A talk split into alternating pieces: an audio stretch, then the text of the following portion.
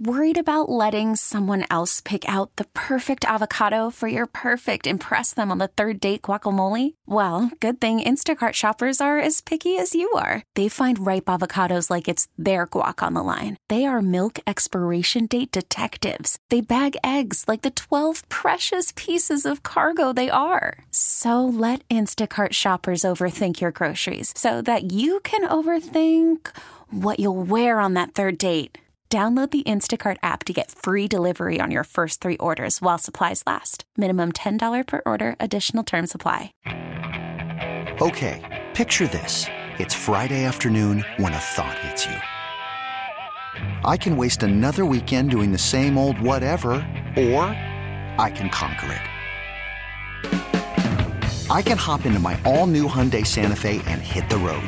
Any road. The steeper, the better because my all new Santa Fe is available with HTRAC, all wheel drive, so I can hit the trail without a worry in the world.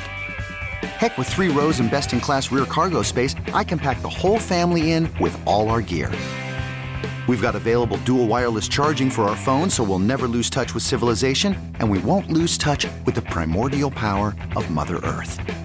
So, which is it? Waste the weekend or do something a little more epic? And conquer it in the all new Hyundai Santa Fe. Visit HyundaiUSA.com or call 562 for more details. Hyundai, there's joy in every journey. Hey, week 11 is in the books. If there's one thing that stood out to me about the NFL this weekend, seemed to be a whole lot of confrontation. We had Tennessee mixing it up with Baltimore before the game. We had Sean Payton and Roddy White going at it on the internet, and a whole other host of things happening. So I, I, I, thought of Drew Hodgdon, a guy who, much like myself, was kind of a fiery youngster at one point, but then grew and matured and grew wiser, maybe less temperamental. But uh, we've got a past and I wanted to talk to Drew about that as well as a whole lot of other things. Plus, I'm having hernia surgery tomorrow, so I'm a little bit distracted, and Drew always makes me laugh. So I thought, what better time for myself and my beloved listeners to have a good laugh than right now before I have hernia surgery. You know, some of you who follow me on Instagram might have seen the video where I explained how I passed out when they were explaining the surgery to me. I get a little bit queasy about anything involving my innards. So let's talk and hang out with Drew Hodgdon instead. Oh, and I started out asking him about his screen name on Zoom, Captain Coconuts.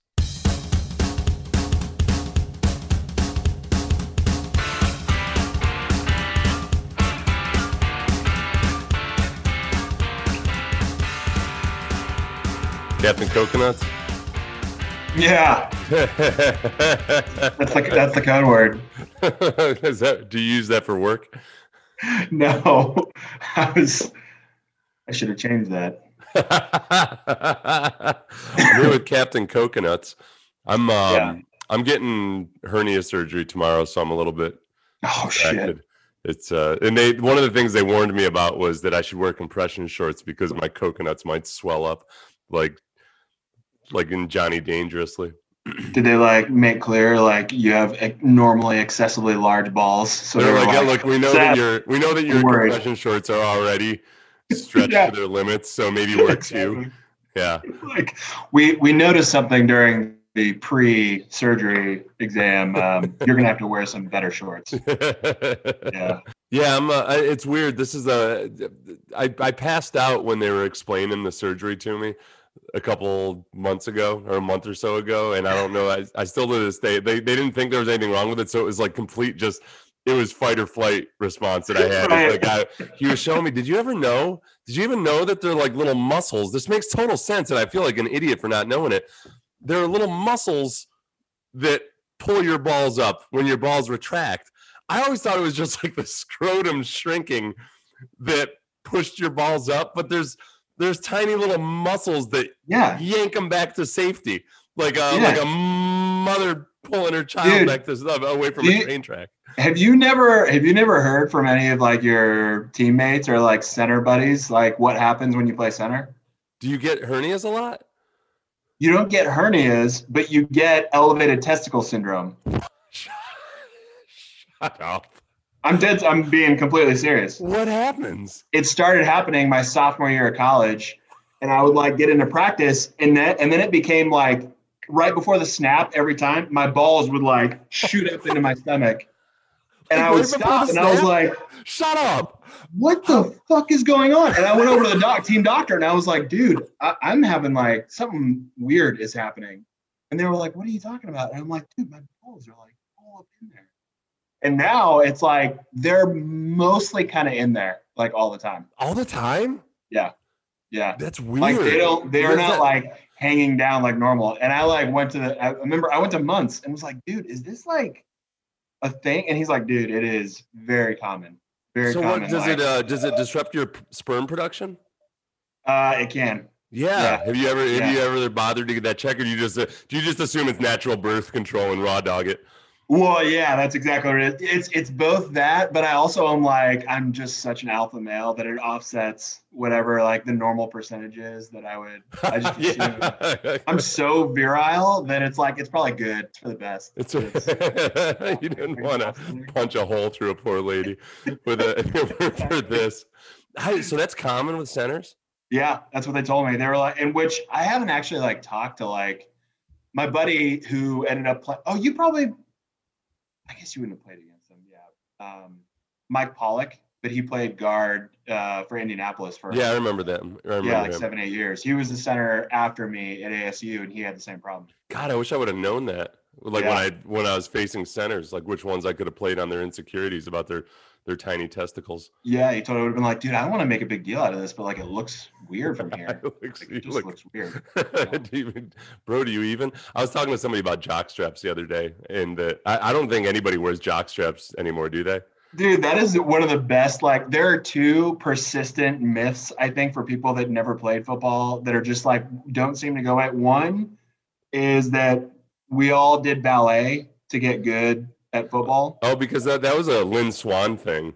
Like Yeah, so that, because like- Lynn Swann did it like twice in some off season back in the day. Yeah. People assumed, and then every now and then there'd be some college offensive line that whose coach would have them do it. So okay, it's like so one out of three people. They're like, oh, you play football? They're like, did you do ballet? Like, Yeah. always. That's like one of, and then the other one is like, is wearing a jock strap weird? And I'm like, I did never fucking wore one. I don't know. I think I did, and I was an old man because of it. Like people thought I was. I could tell that was when I was. uh, Like Tom Brady's probably Tom Brady's probably the only person that still might wear one. You wore one? I did. I did the whole time I played. And you know what was dumb? I wore a jock strap because at Cornell they just handed them out, and I was like, okay, I guess we wear jock straps.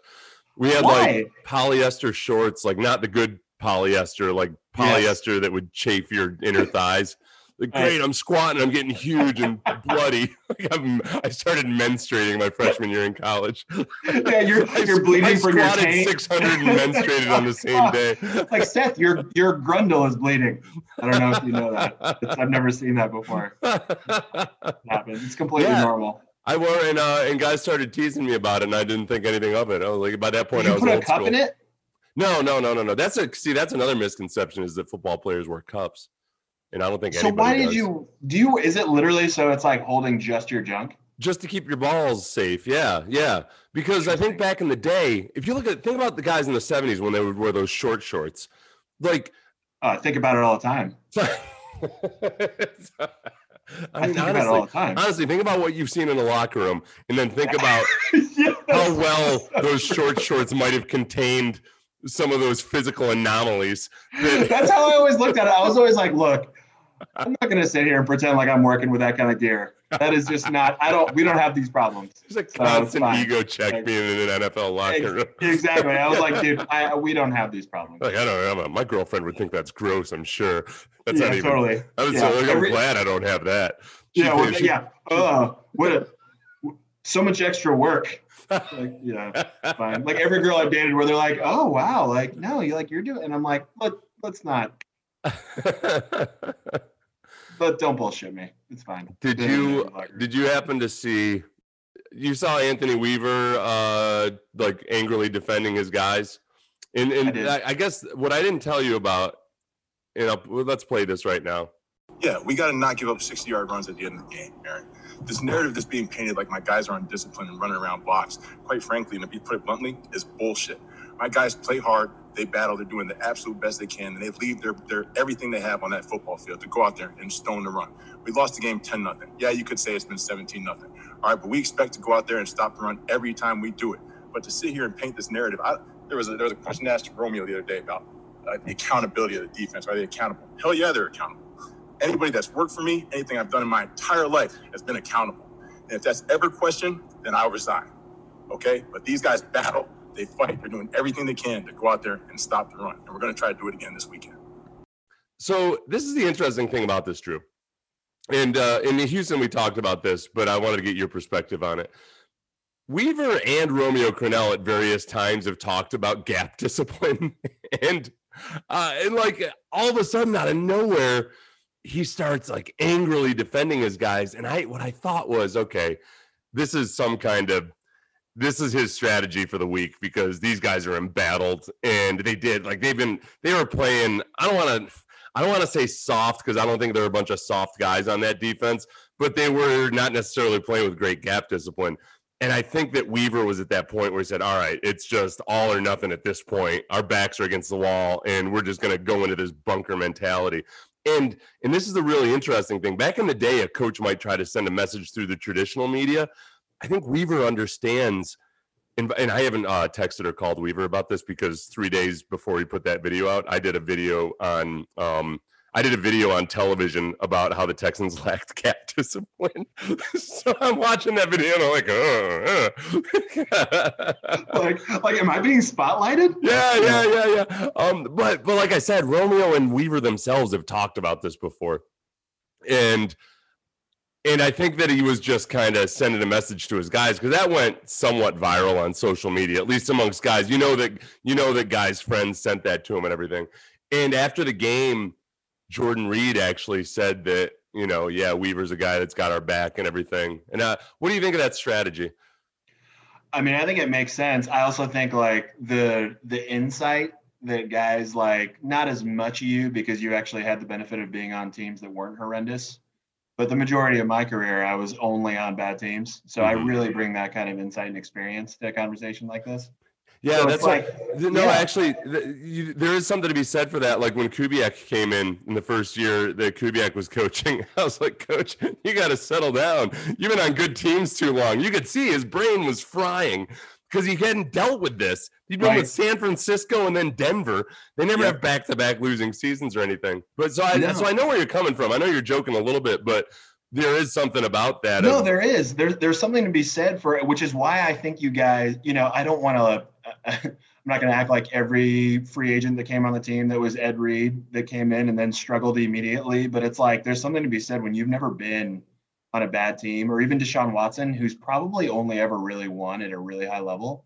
And then he's having to experience just a brutal, long season, what is just back to back losses. And I know they won this past weekend, but it's like you're really throwing anything at the wall at this yeah, point. Yeah. Yeah. Anything you can to elicit a response, you probably don't really give too much, you know, of an S about like what the media is saying when you're, you're trying to make sure your guys are either motivated. It's like, no kidding, they don't have good di- discipline. Yeah, we're three and seven. Of course, they don't have good gap discipline. Like That's bad teams so do bad bad things. That was what was so cool about it was like none of it made any sense except that you know what this is because I did the same thing once when we went two and fourteen. I walked into a defensive backs meeting room, and you know, one of the guys in there was taking a lot of heat because he basically dove away from a tackle instead of making a tackle on the goal line. And I basically acted like all those punks out there don't know what the hell anybody's talking about. We're all together. We're all in this together, you know. And it didn't work. We still sucked afterwards. But right. I, but in this instance, you're right. You get to that. You get to week ten or eleven, and you've only had a couple of wins. You start running out of pep talks like you, so you just yeah. like you said, you're run, you're you're throwing anything you can up against the wall. I liked it, and they did. They came out and they played their asses off.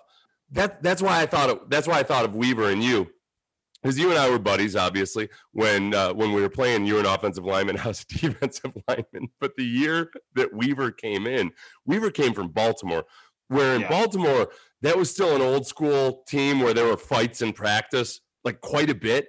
And the defensive line's whole rule was hey, if one defensive lineman gets in a fight, we're all going in. And they had right. Kelly Gregg, Kelly Gregg, who is a, a, nose tackle who'd been a national champion wrestler in college and was into MMA in the offseason. So oh, they go. I played against, I practiced against him when I went to Baltimore. Oh yeah, so you know, yeah, like yeah. he's he's no joke. He's the real deal.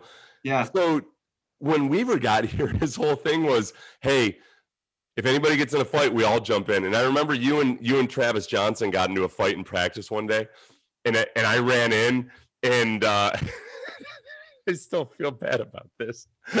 You, I remember this. you, I don't remember. I grabbed you or something, and you turned and looked at me like I was, like I was Brutus.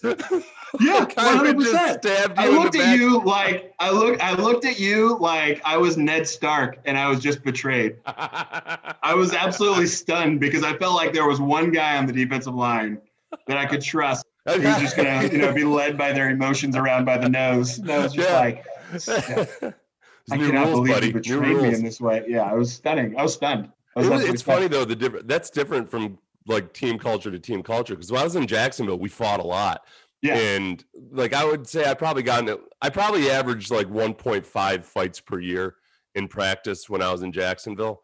Oh, You know, that's my rookie bad. year, I got in a few. Then I might not have gone a year, and then I got in a couple fights with. A lot of times it was rookies. You'd fight rookies because they were not going too hard, but going too stupid. You know, like off balance and holding you after you beat them, you know, just stupid stuff that gets people hurt. yeah. And um, but then we got to Houston and, and Capers was really against it. So we just we kind of we'd lost it in the culture.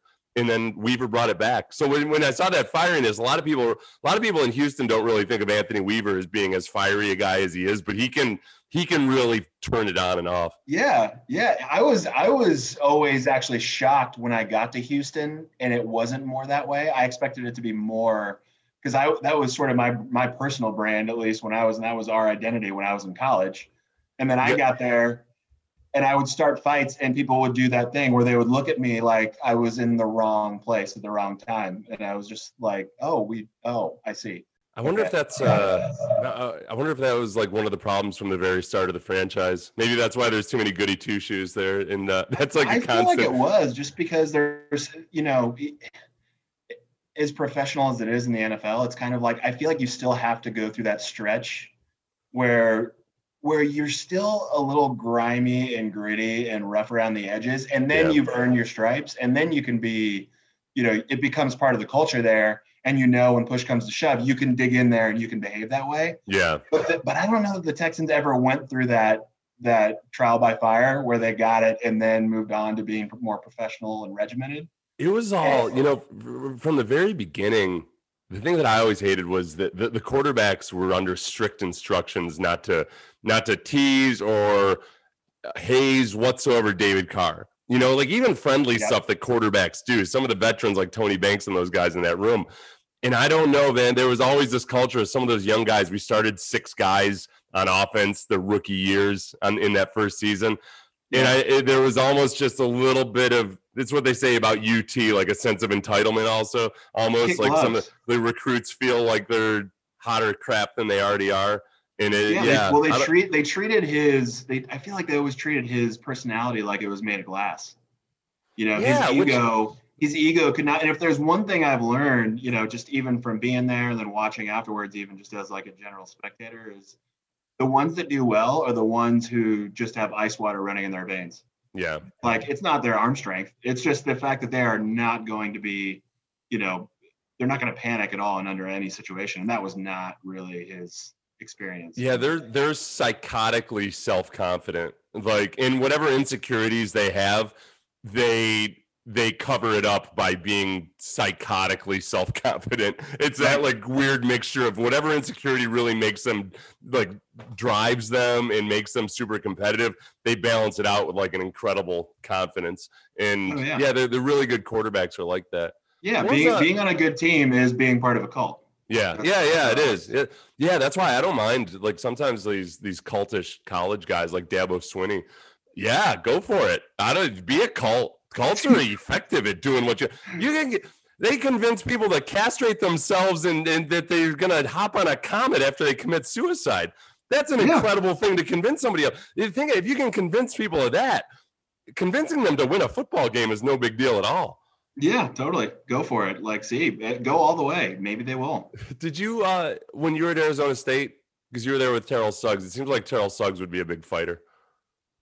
Um, he really wasn't. He was actually more of like a diva prima donna, and he would be shocked if anyone tried to fight him. So naturally, Oh. I would try to fight him constantly. So Yeah, really. like that was how that worked. I always felt like it was my obligation. There weren't too many opportunities because I was at center, yeah. you know. But if I ever caught him on like a TE or something, it was like lights out. Did he? Yeah, Uh, wait, didn't you guys room together? Yeah, oh yeah, yeah. When, like your freshman year or later on? Freshman year. Yeah, he he was um he was not a real human being. I mean, it was it was he was one of those kinds of personalities where I remember like he he knocked on my door our first year and everyone, there was a lot of buzz about him because he really came in as like a running back. He was one of those guys where Oh wow. he was this like 6'3, 230 pound, like all American running back in Arizona. And they thought, okay, this guy at defensive end is going to absolutely light people up. And he came in and he just had a huge chip on his shoulder and he knocked on my door after like two days. It was like 10 p.m. He was like, hey, man, are you up? And I was like, no, I mean, I was trying to sleep, but yeah, what's going on? He's like, and I was just thinking about this like, people say Rocky is Italian, but he's white. And I was like, this is just going to be the worst roommate situation ever. I can tell this is how this is going to go. did you did you Like, sit down and explain to him the the vagaries? That, that's of- not, yeah, there's, there's a difference between like ethnicity, nationality, and what. And I was like, I, I don't even, you know, and I know a week from now when you ask me about how gorillas have disposable thumbs, that I should not be surprised. oh, disposable thumbs. Yeah. and it was crazy because he was just like a prodigy. He understood a, a playbook better than anyone else on the team. The- really. he looked at it like I think prodigies look at sheets of music. Yeah. He just understood it immediately. I mean, he really did. It, it wasn't just that he had phenomenal get off and pass rush moves or instincts. I mean, he understood the defense. So That's it was it was incredible right out of the gate. I mean, he was just lighting people up. What was the other thing I thought about you for? Oh, Tennessee and Baltimore going at it before the game. Since today's theme is kind of fighting and confrontations, Yeah, and then for sure. after the game, John Harbaugh and Mike Vrabel, John Harbaugh and Mike Vrabel kind of had a half handshake. They both said afterwards that it was no big deal. I put myself in John Harbaugh's shoes, and I was I I, I felt genuine empathy for the frustration that it feels like after you have a big confrontation like that, and all you want to do is beat somebody into the dirt, and then Right. you lose, and then you have to try to be sportsmanlike afterwards. So I thought of you. I thought of you with that though, because I was wondering if you had ever gotten in that situation where you get in a fight in a game or in practice or something, and you get so angry that you just can't function, and it gets worse and worse because you're so angry. Oh yeah, I used to because I felt like I went through this stretch in college where I felt like I was so uh, dialed in because of this like rage that I was like tapping into that I felt like I had to be irate all the time to really be like at my peak potential. And then you realize after a while when you're playing legitimate athletes that that's not that's just not sustainable, you know, after a while because they're too good. That's something that that's something that I actually thought of with Bill O'Brien because I used to I used to be a much angrier person than I am now, and there is a part of you that feels like it's some special skill or some asset that you have, Yeah. and it's it's really damaging because what ends up happening is it does it's almost like a drug or any other kind of crutch where it'll get you through situations and you think because you get through the situation that it must have been good for you. When in fact it like leaves a trail of devastation the same way like cocaine or alcohol or anything else anything else you would do to try to get through a situation and o'brien i think is like that i man I agree. yeah, Yeah. he just I think he probably think he thinks he wins arguments. He probably thinks that you know he's he gets people to to see things his way when really he just steamrolls them.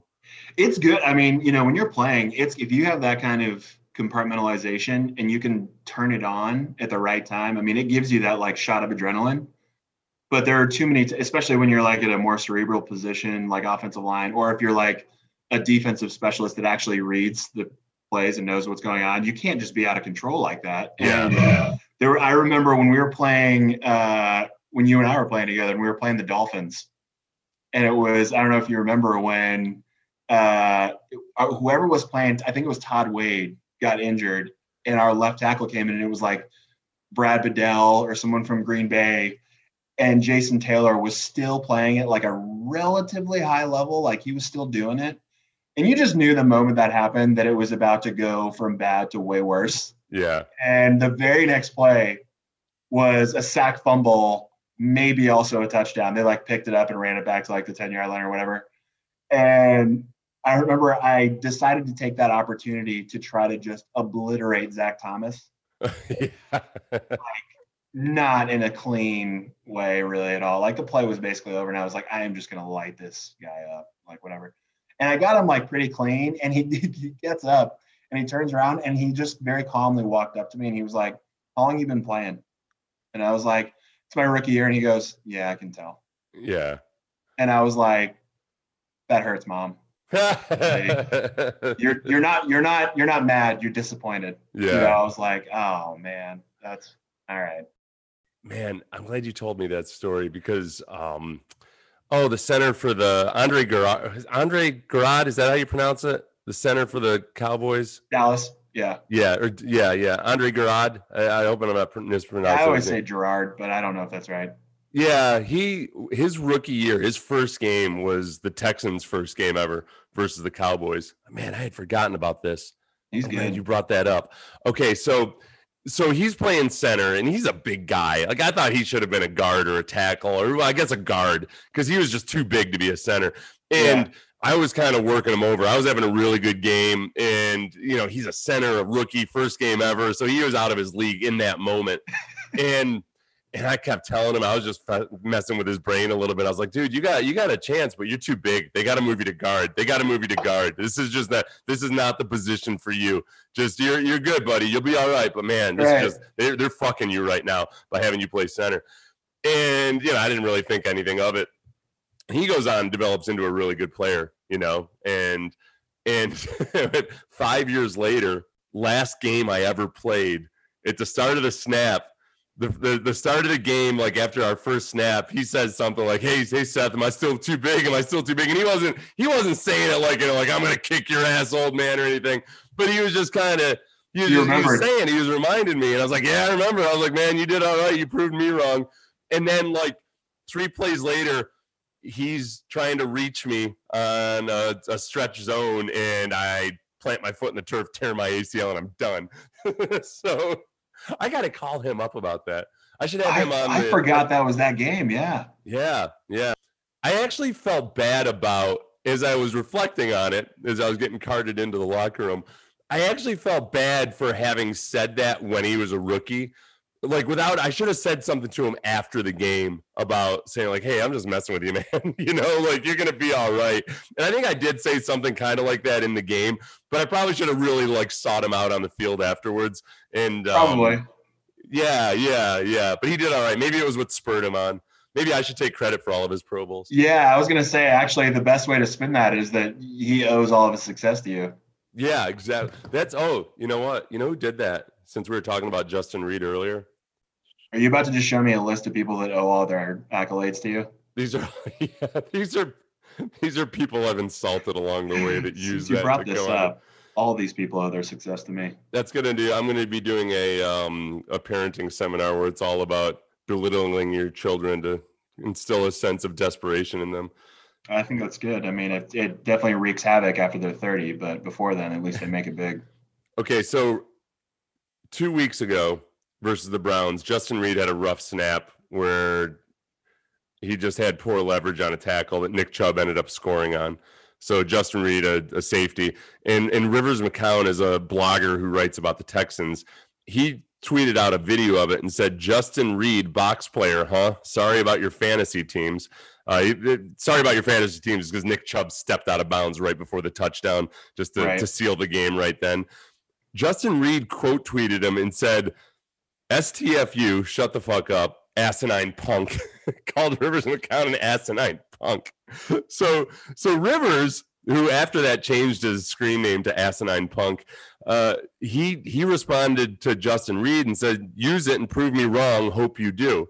And Rivers is a Texans fan, you know, he's like he's a fan blogger, he's a really, really good writer. Um, but anyways, Justin Reid during this last week, Anthony Weaver has his kind of blow up in the press conference. The players are all kind of mum for the most part. Justin Reid goes out and has a really good game, has his first sack in his NFL career, um, made some really physical plays. And then immediately after the game, tweets out, quote tweets Rivers McCown and says, I appreciate you. I took the criticism to heart and had something to prove today. Salute. Which is a pretty cool, like not passive aggressive or ironic or anything at all there. Like he I, I'm I'm impressed that he was mature enough about it. There's part of me that kind of wishes that he weren't a, that affected by by a fan blogger. Absolutely. Yeah, Yeah. that's kind of like a, and uh, the the arc there was interesting. The resolution came out okay, but you're sort of like we shouldn't have been there to begin with. Yeah, like you shouldn't have been you shouldn't have been up in your mentions. No, that's a whole different dynamic too of the game that like hadn't really emerged at all when I was playing. Like where people even engage. Like that's right, not, right, yeah, yeah. No, no, no. You, because 2005, 2006, there was no. I think Facebook was just getting started right about then. And every now and then, like you might, I think MySpace. I think some people, nobody, like nobody in the league had a MySpace, unless they were guys that were into Mhm. Party promotions and stuff. You had a few guys that were like either you know want to be DJs or whatever. They might have a MySpace page, but it was nothing like that. To the point now where Roddy White talked smack about the Falcons versus the Saints before the game or tweeted something about it. Then Sean Payton retweeted it after the game. Like, well, the the difference, olds the incentive structure now is so different. Like you're Yeah. incentivized in a lot of ways to engage like that. yeah, I mean, like, like, monetarily. I mean, monetarily, or even just to promote whatever you might perceive to be like your own brand or Yeah. something. It's like there's a weird, it's a different animal. I mean, whereas like in the past, it kind of felt like you were only, if unless you were one of the most premier players who could get away with that. You were you were representing the team and the team alone, right? Yeah, and Totally. that, that's where I like as a player. I always I kept my mouth shut. I didn't want to. I didn't because a few times I said things on the media that were even just taken out of context to the point where I just I started being really boring and bland in the media because I didn't like it when seemed like whenever I said anything colorful, somebody would take it out of context somewhere right. and say it was bulletin board material. So I just stopped. Where you're right, it it's a little bit more like the WWE now. There's like a promotional aspect to it, and I think, and I think even just a lot of the coaches. Payton's older than you and I, obviously, but a lot of the coaches are. I think they're more cool with it because they understand that they have to be because their players are in that generation, and they've just had to they've had to adapt. Yeah. Especially like I think you see it where it crops up at the college level, and then they just can't. You can't once once that's taken root. You're not getting rid of that. I Yeah. mean, it's like they've grown up with it their whole Yeah. lives. Like it's not going away. Yeah all right, man. I'm gonna um, I'm gonna go get my my balls chopped apart apparently tomorrow. That's not what's happening. Little hey, anybody that's getting hernia surgery is not that big a deal. What do we call you? You have elevated testicles? Yeah, I got elevated balls. Okay. Yeah. Can they relax that with like Botox or something? Um, what? did you just think- did you just like pick a random quick think of something? No, Botox? no, because that's what they'll do. That's how Botox work. It, it, it like paralyzes. I think it paralyzes the muscles in your face, and that's what relaxes the wrinkles. I think that's why that's why women with a lot of Botox can't make facial expressions and everything. Oh, that's interesting. Like So you mean the- if they literally went like subcutaneous and give you Yeah. injections? and just inject your little muscles there. Your I don't. I guess I haven't. Uh, I mean, yeah, there's an element. Uh, you know, it's like the like like if I'm really married to like the aesthetics of it, I'm like, man, I really want like some deep low hanging balls. I feel like You later in life, When you you're like, 70, gonna- they're going to be so normal looking. You're gonna have the balls of a 45 year old. women, Look at these women at this, balls. the old folks Smooth as eggs. talk about you. his balls were above his glans penis still. At this still killing it, dude. How uh how long are you gonna be out of commission? Uh, I'm going back to work on Wednesday. I'm going to broadcast from home. Yeah, I guess that makes sense. Yeah, well, you know, I, I asked Twitter, and a few of our, a few of my followers who are teachers said that they went back the next day and they just sat the whole time. They taught while sitting, and I felt like that's the same as me talking on the radio for four hours. Yeah, except I don't, right. I don't get harassed by any adolescents. So But I isn't feel it like, like when you genuflect, it can like you feel something, right? I mean, that's like the so if you're talking and Yeah. you get animated, I Yeah. would think that you can. I don't know. When I, would think you genu oh, you like when I inflect, like when I Yeah.